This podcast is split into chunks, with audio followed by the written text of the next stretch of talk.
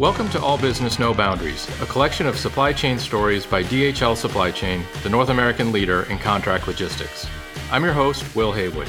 This is a place for in depth discussions on the supply chain challenges keeping you up at night. We're breaking beyond the boundaries that are limiting your supply chain. Let's dive in. Today's episode is Agility and Adaptability Removing Boundaries and Revolutionizing Retail.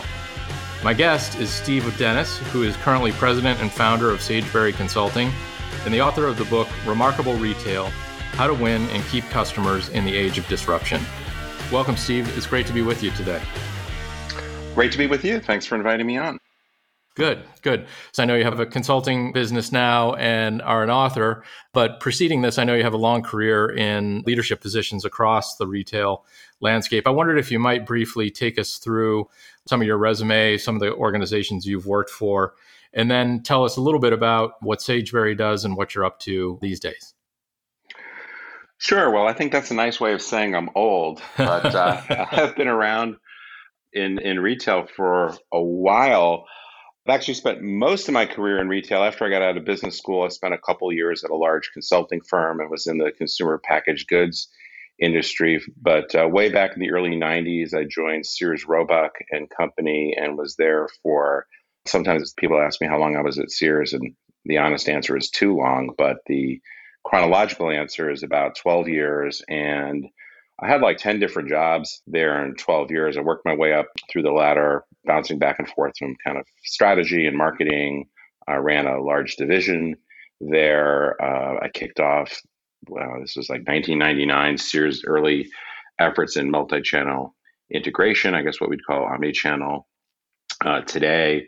And then I worked in strategy and worked on the Lands' End acquisition. So, pretty diverse role across a lot of different categories of merchandise and a lot of different formats. And then I moved down to Dallas, where I am now, to be the chief strategy officer and head of multi-channel marketing for the Neiman Marcus group. So that added a whole other layer of different kinds of customers, different sort of formats. And then for I guess it's about 12 years now, I've been off on my own doing strategy and innovation consulting for retail. So we work with retail brands, we work for suppliers, tech companies, you know, kind of anybody in the broader, or not anybody, but a wide a wide range of folks um, in the broader retail ecosystem. And then kind of the way the consulting business evolved over the last five or six years is I also started writing for Forbes. I started to do a lot more speaking and workshops and, and that sort of stuff. So it's a pretty broad portfolio of things, but it's it's been pretty interesting to have the opportunity to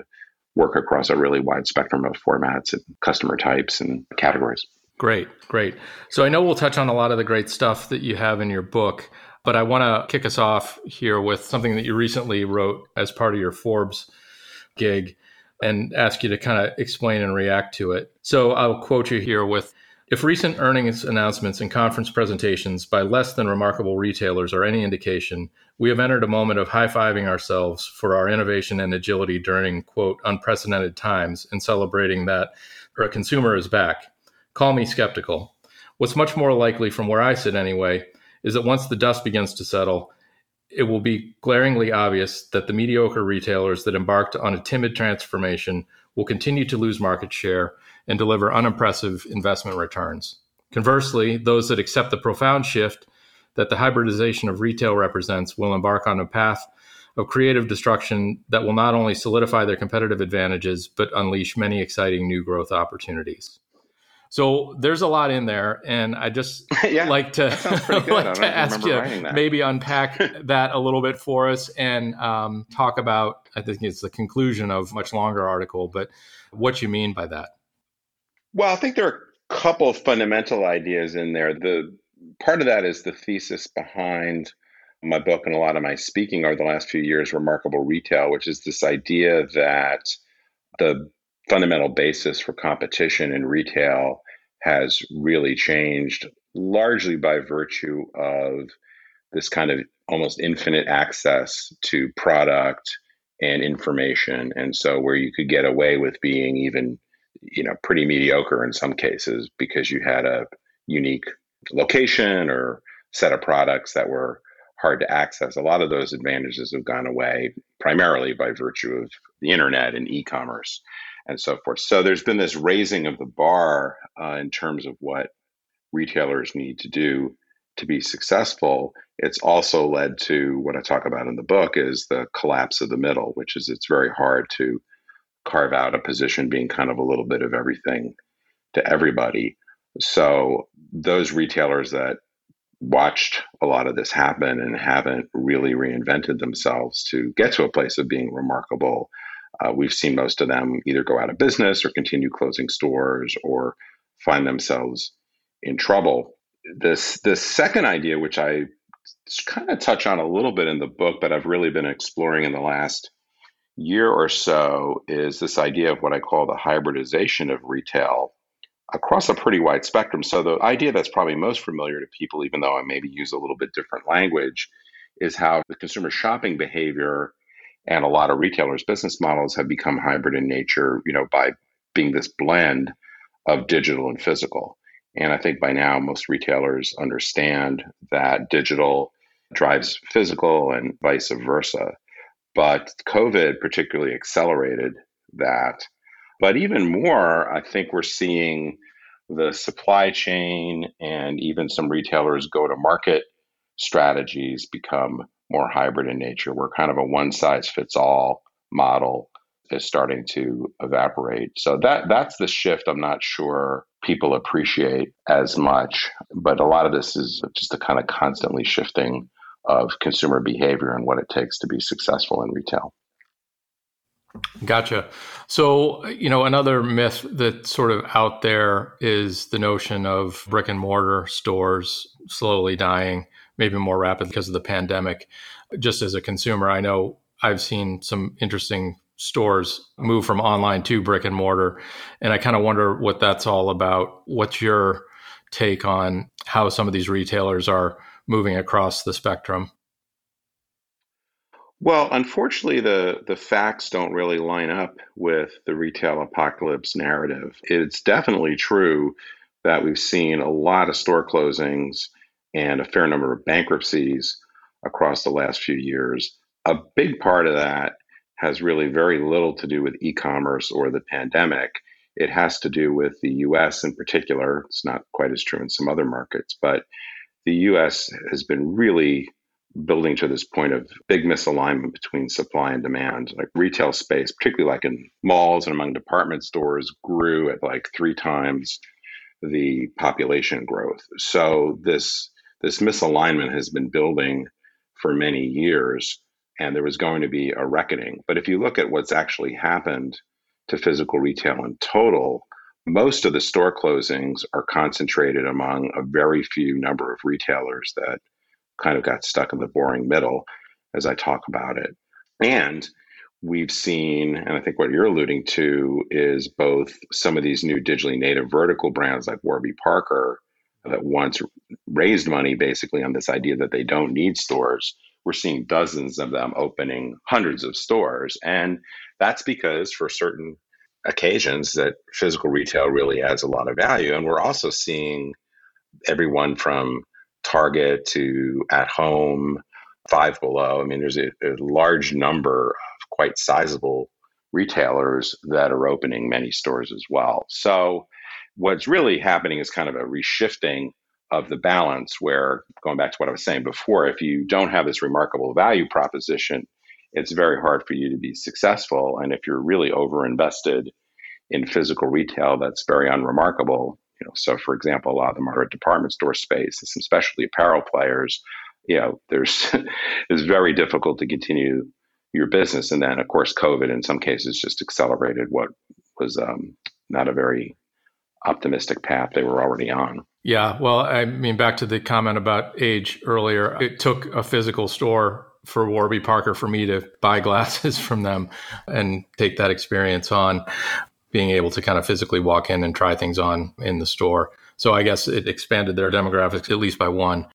it sounds to me like there's a lot of complexity as you start to introduce more and more variables. And I wonder, as you're advising customers or you're writing for audiences, how you help them think through the various layers of complexity. I mean, do they do they fully grip sort of all of the different variables at work? And if they do, how do they sort of align their thinking so that they can work through it in a logical way and make progress and not kind of get lost in all of the weeds? Well, it certainly is. I think retail's as long as I've been in, it's been a pretty complex business, but it's it's certainly gotten more complex over the last however many years. You know, a lot of times what I advise folks to do is, and you know, some of this just sounds like really obvious advice, I think, but is to really understand kind of who's at the center of the bullseye for their customer base and the, the purchase occasions they're trying to serve and try to dissect the customer journey in a pretty in-depth way and really to try to do three things. One is identify those sources of friction or pain points or whatever you want to call them um, that may be causing customers to drop out of that customer journey with you. And you know that could be something you're doing in store that could be something you're doing online or in search. I mean there's a lot of different layers to that. But because so many more customer journeys have become digitally driven typically i think what I find companies that are at least established often miss is they don't understand the degree to which digital and mobile uh, has changed the nature of the customer journey. So you're looking for pain points or friction points that perhaps you can address. Then there's also just understanding what is kind of the cost of entry or table stakes. And this is another place where I think many retailers assume that by doing something, they've really differentiated themselves when in many cases they're just catching up to what's become a new expectation.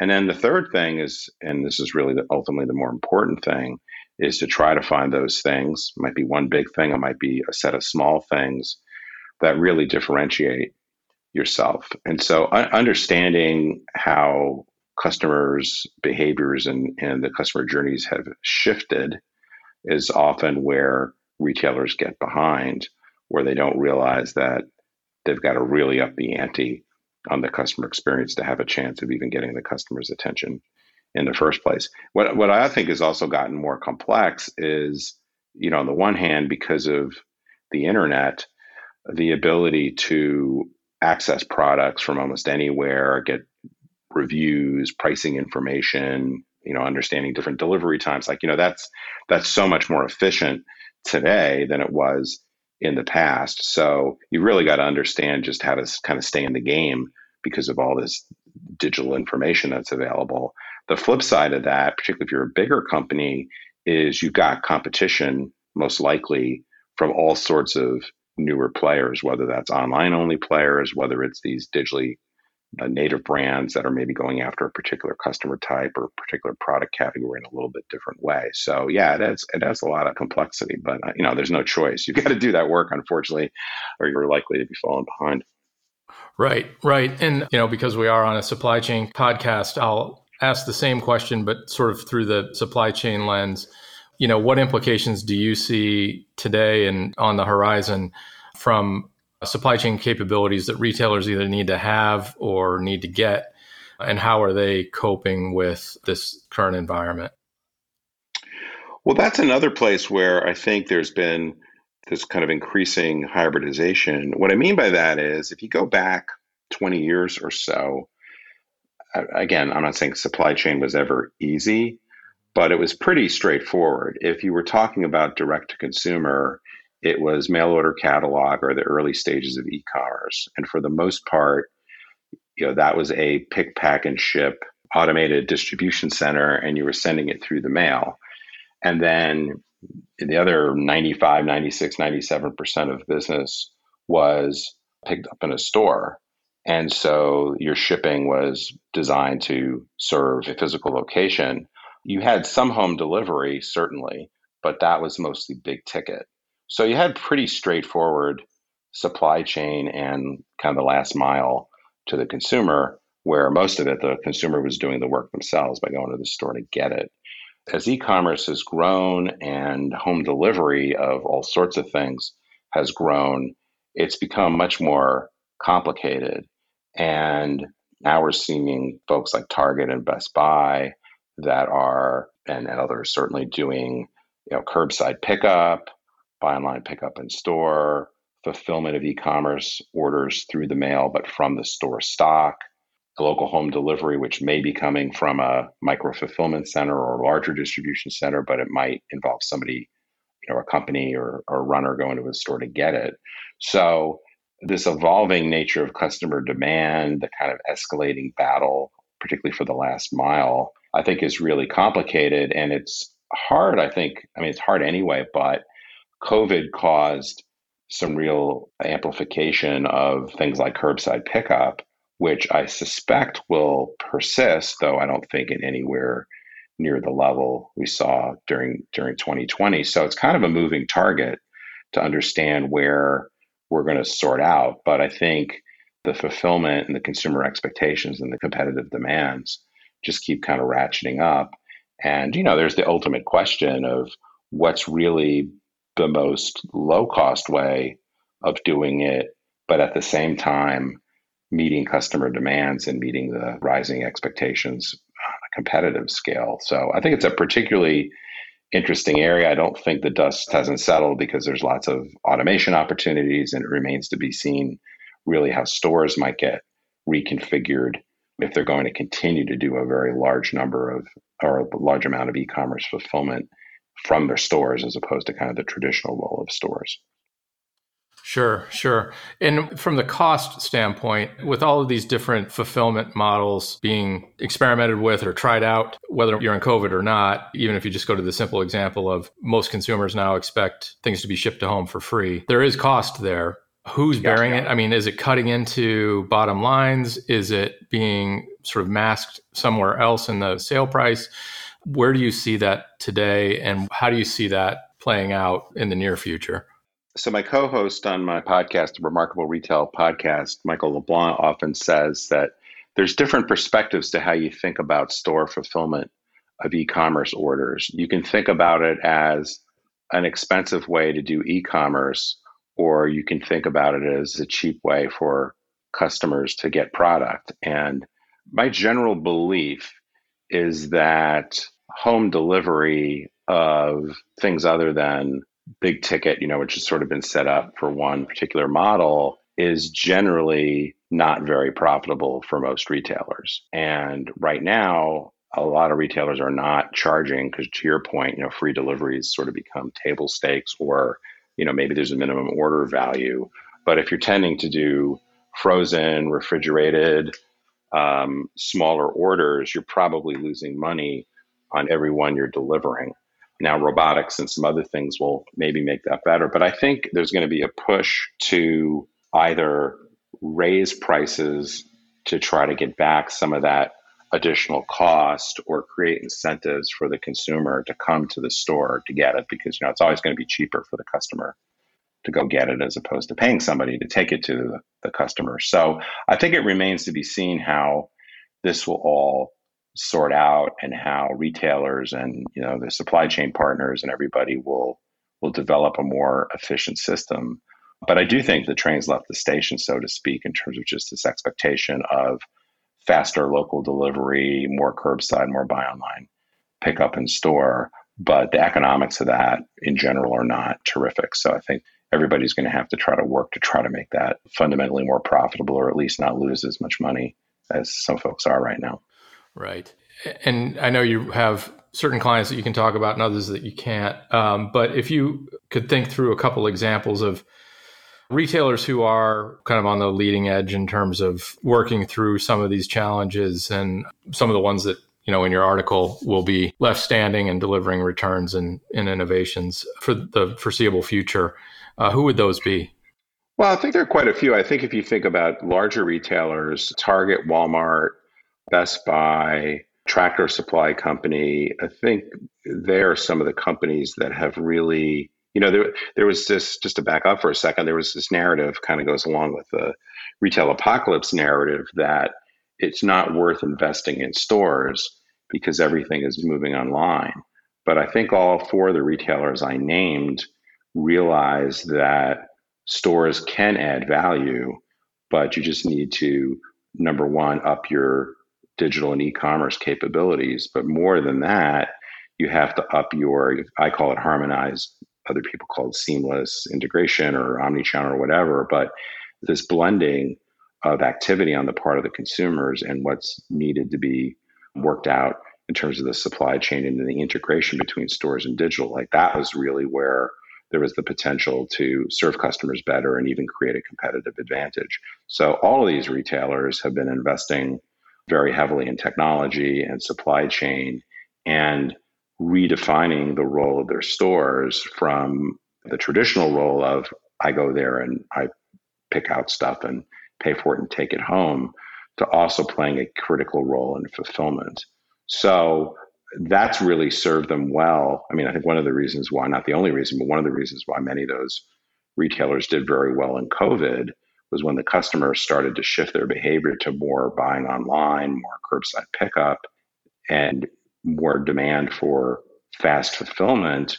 They had their stores and their supply chain positioned to do that a lot better than most retailers.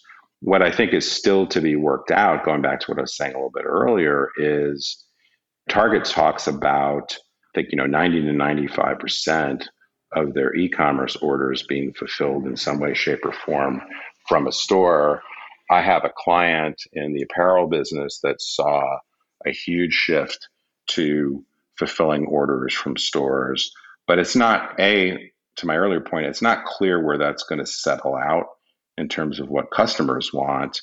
It's not clear, you know, what's going to be economic long term from a competitive dynamic. And one of the reasons why I think this hybridization is really important is you're probably going to have to reconfigure your stores as well as the way your supply chain is configured to really deal with this this shift assuming it continues at a high level maybe not as high as it's been during the peak of covid but i think again you know we're we're moving in this direction where last mile delivery and convenience and consumers expecting to get either product sent to them very quickly or being able to go to the store and, and pick it up very quickly. You know how to flex your operations and your physical plant really to do that over the long term is not easy to figure out. And you know it's potentially pretty capital intensive which is why i think you're seeing folks like Walmart and Target put billions of dollars into their stores. It's not just to, you know, change the carpet or paint the walls or put up some new signage. Right, right. So plenty of challenges to keep us all busy for the foreseeable future. yeah, I wouldn't. I always say, you know, never. Even way back when, when I first started in retail, it was always it was always pretty dynamic, and it just keeps seeming to get ever ever more dynamic. Yeah, indeed. Well, thanks very much, Steve. I mean, this has been quite interesting to hear sort of an insider perspective on the retailer market and to set it in sort of the longer view that you have, because I know it's been all COVID, COVID, COVID, uh, but there's, yeah. there's obviously a longer thread here that I think is important to recognize. Well, I'll certainly be uh, happy to not be talking about COVID much in the future. We'll, we'll see when that actually happens. Yes, we all look forward to that day. So, okay, well, again, thanks very much for your time today. Really enjoyed meeting you and uh, and having the discussion. Likewise, thanks very much. If you enjoyed the conversation today, please share it with a friend and rate us on Apple Podcasts. You can find us online at dhl.com slash all business no boundaries and follow us on LinkedIn and Twitter at, at DHL Supply Chain. We'll see you next time.